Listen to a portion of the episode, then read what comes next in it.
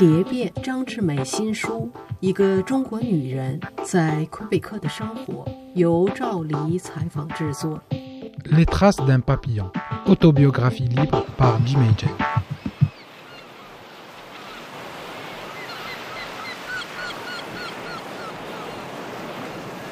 第三集，两次去柏林。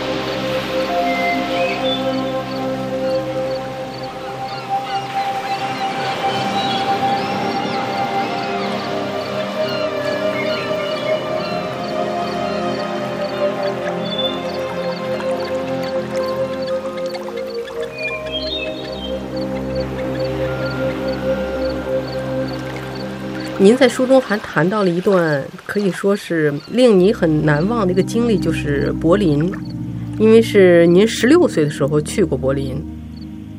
对，其实我呀，我这个呃，怎么说呢？我参加工作的时候是很早，因为那个时候那个家里这个经济条件也不好，不好呢，这个怎么说呢？我就觉着呃。就去找份工作吧，也算是幸运。当时也算是幸运，很那是一九五一年，一九五一年，我我找一份什么工作呢？我找一份这个英文打字的工作。当时在一个那个国营的进出口公司，他们在在找，他们在那个想雇佣这么一个人，正好我就去应聘的啊。他们就要我了，要我。其实我那时候才只有十六岁，十六岁，但是我没有到工作的那个年龄，是吧？我就谎报了，我就说我十八。就是后来在那什么什么那个什么呃坦白呀、从宽呐什么的那个交代这种呃运动的政治运动当中，我还坦白了一下子，说我隐瞒了我的。年纪，当时我在，当时我在坦白会上坦白，这人家都坦白这个过去那个有什么政治背景，什么这个那个的。但我说这个，大家哄堂大笑。但是我觉得我也得坦白呀，这个我，对吧？Anyway，但是我就是呃去工作了，去工作，但是这都是这这些事情的发生，说实在的都是很幸运的。然后在同一年，我真的我从周岁来讲，我只有十六。当时呢，就是那个公司就派了很多的代表团，那是刚刚开始啊，和这个呃东欧这些国家这个贸易代表团的来往刚刚刚刚刚开始比较频繁吧。那么就东欧的这些个社会主义国家呀，这个呃波兰呐、匈牙利啊、捷克啊、保加利亚都同时派出去。那么柏林也派出去了，我呢？就是，呃，参加这个柏林的贸易代表团，到了东柏林。为什么我是到了东柏林？因为东柏林那个时候，东柏林那时候还分东柏林和西柏西柏林，不是吗？而且那个时候是唯一一个窗口，就是中国人能够接触到西方，就是柏林，因为那有西柏林，西柏林的人可以过来，这边的人我们不可以过去，你知道，所以他用不上英语。这时候呢，要一个英语打字员。我当时在那公司里就是算是最好的那个了，呃，而且我因为我的英语还不错，我的英语还不错，这个话又长了，就跟我，呃，小的时候小学、中学教育一直在教那个这个教会学校，在教会学校有关系啊。哎，这这这这有关系的，你知道？那么我就去了，我就去了，所以在那儿呢。在那儿那时候啊，一九五一年呢，看到的柏林真是满处的废墟，那是二战之后嘛，满处的废墟，真的很可怜。街上的男的看到的男的，几乎那个所有的男的都是半残废，嗯，都是做《轮椅》的，就是反正不缺胳膊短腿的这样。男人特别少，是男人特别少。那很多东西都是配给这些东西。那时候在五几年的中国没有，咱这没有凭票买东西这么一说呢，还所以这个配给我就觉得很很惊讶，怎么还有配给这一说呢？他们那当时就是这样，物资就缺乏到那个程度。那么。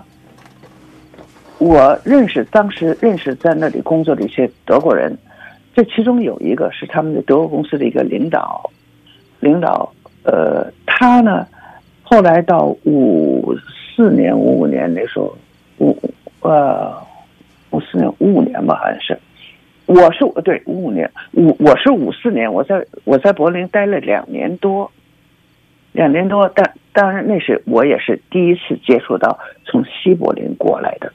商人，嗯，所以我我我也学了很多，在那个时候，虽然年纪很小，呃嗯嗯，但是也呃见识了很多，你知道，学了很多。那么我五四年回来的，五四年回来，这个领导，这个德国人，这个德是个女的，她呢五四五五年被邀请到中国来访问，访问的时候呢，陪同的翻译是我。我就陪同他，等我陪同他呢，呃，一段时间到中国各地去参观什么的哈，回去了以后呢，我一直跟他就保持这个通信来往，就是这个人，这个人呢，当然话又说来话长了，文化大革命就因为他就说什么里通外国呀什么的，我得把他的信件什么都交出来，尽管。他也是个社会主义国家，可是那时候中国和这些社会主义国家关系也不太好了，可能是这样的，就断了。那我就不敢再跟他联系了，也不允许了，所以我就算了。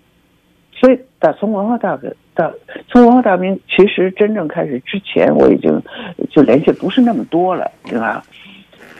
就完全断了，完全断了呢，没有来往了，没有来往了。可是我。到了这个加拿大以后，其实这个人跟我关系挺好的，你知道吧？他比我大，比我大好多。那个呃，我就想，我真的想跟他再联系上，可是怎么办呢？我不知道怎么哈，我就呃，这个嗯，写了一封信给当时这个，因为当时东西柏林还没有统一。呃，再说我在的时候，柏林没有柏林墙。嗯，但是因为柏林墙是我走了以后，柏林墙是好像是六几年建的吧，如果我没记错的话。那么，所以我到这个加拿大的时候，就把我念出这里用东西柏林没有统一，它还是东柏林的这个使馆在这儿。我就想，我说我给他们写个信吧，我就给他写个信，我说那个可以不可以帮我找这个人？你说我就大概介绍了一些，结果呢？他回了一封非常简单的信，就就两行，说我们使馆呢没有义务去去找人，去给你找人就完了。结结果我就这这这都没走通，不是吗？有人就说，要么你就试一试红十字会。我想拉倒了，不是了，我就放弃了，放下了。我告诉你，生活当中，我跟你说赵黎，生活当中很多东西都是一种巧合，想象不到的巧合。然后呢？我在 S N C Level 工作的最后五年，是被派到和这里的这些工程师一起派到中国去工作。我们常住在这个山西太原，在做那万家寨引防工程。这时候呢，跟我们合作的有一个奥地利公司，有一个奥地利公司，奥地利公司里有一个雇员是德国人，啊。我们就聊天啊，当时聊天，我说，哎，我也去过德国什么的，就这样聊天，聊的当中，我就说，我说我真是很想找我这个朋友，哎，他说你等一等，他说你把你这个朋友叫什么名字啊，是怎么个情况，你给我写一下，他说也许我的父亲能帮着你，呃，我因为他说我的父亲，我的父亲是呃在东柏林工作的，啊，这个。这个德国人呢，后来当然他就到了西柏林了，完了到了奥地利了什么的啊，因为他是他是年轻的了，是吧？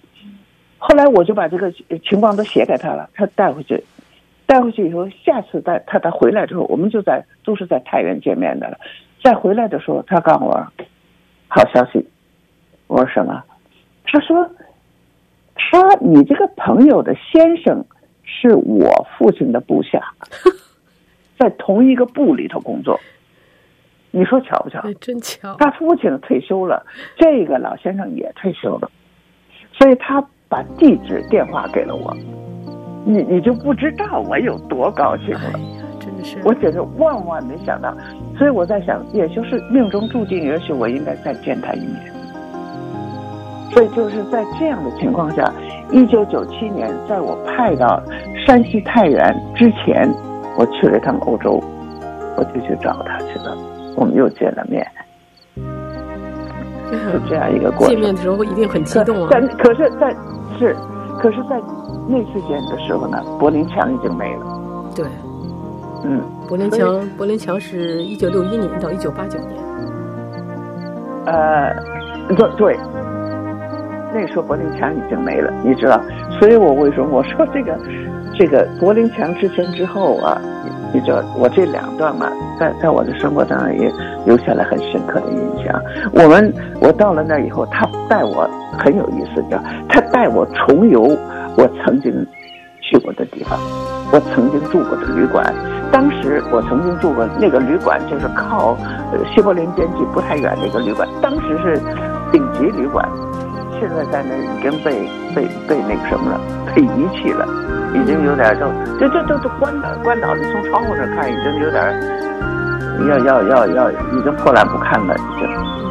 而且当时当时的柏林，因为当时德国政府不是准备把波恩把他的首都从波恩挪到这个柏林，但是你东西柏林现在那个那个差距那么大。